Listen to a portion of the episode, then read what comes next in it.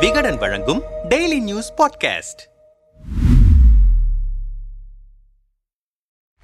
தமிழகத்தில் போதைப்பொருள் புழக்கம் சட்டம் ஒழுங்கு பிரச்சினை கள்ளச்சாராய மரணங்கள் திமுக அமைச்சர்களின் முறைகேடு உள்ளிட்டவை தொடர்பாக ஆளுநர் ஆர் என் ரவியிடம் புகார் அளிக்க அதிமுக பொதுச் செயலாளர் எடப்பாடி பழனிசாமி தலைமையில் கிண்டியில் பேரணி நடைபெற்றது. அதைத் தொடர்ந்து ஆளுநர் ஆர் என் ரவியை நேரில் சந்தித்து பல நூறு பக்கங்கள் கொண்ட அறிக்கையை வழங்கினார் எடப்பாடி. இந்த சந்திப்பின் போது எடப்பாடியுடன் முன்னாள் அமைச்சர்கள் K P Munusamy Velumani Jayakumar Thangamani Dindigul Srinivasan C V Shanmugam Benjamin அவைத்தலைவர் தமிழ் மகன் உசேன் வடசென்னை தெற்கு மாவட்ட செயலாளர் பாலகங்கா ஆகியோர் உடனிருந்தனர். குறிப்பாக ஆளுநரை சந்திக்க சீனியர்களை அழைத்து செல்லாதது சிலரை அப்செட்டில் ஆழ்த்தியிருப்பதாக கூறப்படுகிறது. இதுகுறித்து அதிமுக சீனியர் நிர்வாகி ஒருவர் நம்மிடம் பேசுகையில் ஆளுநரை நேரில் சந்திக்க எடப்பாடியையும் சேர்த்து பத்து பேருக்கு தான் அனுமதி வழங்கப்பட்டது. அதன்படி அமைப்பு செயலாளர் என்ற முறையில் பெஞ்சமின் பாலகங்கா ஆகியோரை அழைத்து சென்றிருக்கிறார் எடப்பாடி. அதில் தவறில்லை. ஆனால் சீனியர்களான தம்பிதுரை செல்லூர் ராஜு கோகுல இந்திரா செம்மலை பொன்னையன் வளர்மதி ஆகியோரை உடன் அழைத்து செல்லாததால் அவர்கள் அப்செட் ஆகிவிட்டார்கள். குறிப்பாக எம்பி தம்பிதுரை டெல்லியுடன் நேரடி தொடர்பில் இருக்கிறார். அவரை ஆளுநர் சந்திப்பில் அழைத்து சென்றிருந்தால் அவரும் சில கருத்துக்களை முன்வைத்திருப்பார். அவரை எடப்பாடி கழற்றி விட்டு விடுவார் என்று நாங்கள் யாருமே எதிர்பார்க்கவில்லை. குறிப்பாக செல்லூர் ராஜு தனக்கு முக்கியத்துவம் கொடுக்கப்படவில்லை என்பதை ஆளுநர் மாளிகையிலேயே வெளிப்படுத்திவிட்டாராம். அதே போலதான் பொன்னையன் செம்மலை ஆகியோர் கடுகடுவென இருந்தனர். பெண் என்ற அடிப்படையில் கோகுல இந்திரா அல்லது வளர்மதி ஆகியோரில் ஒருவரையாவது அழைத்து செல்வார் என்று எதிர்பார்த்தோம். ஆனால் இரண்டு பேரையும் எடப்பாடி கணக்கில் எடுத்துக்கொள்ளவே இல்லை. எல்லாவற்றுக்கும் மேலாக ஓபிஎஸ்க்கு மாறாக எதிர்க்கட்சி துணைத் தலைவர் உள்ளிட்ட எல்லா வகையிலும் ஆர் பி உதயகுமாரை முன்னிறுத்தி வந்த எடப்பாடி சமீபத்தில் அவரை ஓரங்கட்டுகிறாரோ என்ற எண்ணம் மேலோங்குகிறது. கடந்த முறையும் ஆளுநருடனான சந்திப்பில் அவரை அழைத்து செல்லவில்லை. இந்த முறையும் அழைத்து செல்லவில்லை. இதனால் அவர் எங்குமே தனது முகத்தை காட்டாமல் அமைதியாகிவிட்டார். இதற்கிடையே Kamaraj C. Vijayabaskar M. R. Vijayabaskar ஆகியோர் தன்னை நிச்சயம் எடப்பாடி அழைத்து செல்வார் என்று எண்ணியிருந்தார்கள் போலும் அவர்களுக்கும் ஏமாற்றமே மிஞ்சியது என்றார் விரிவாக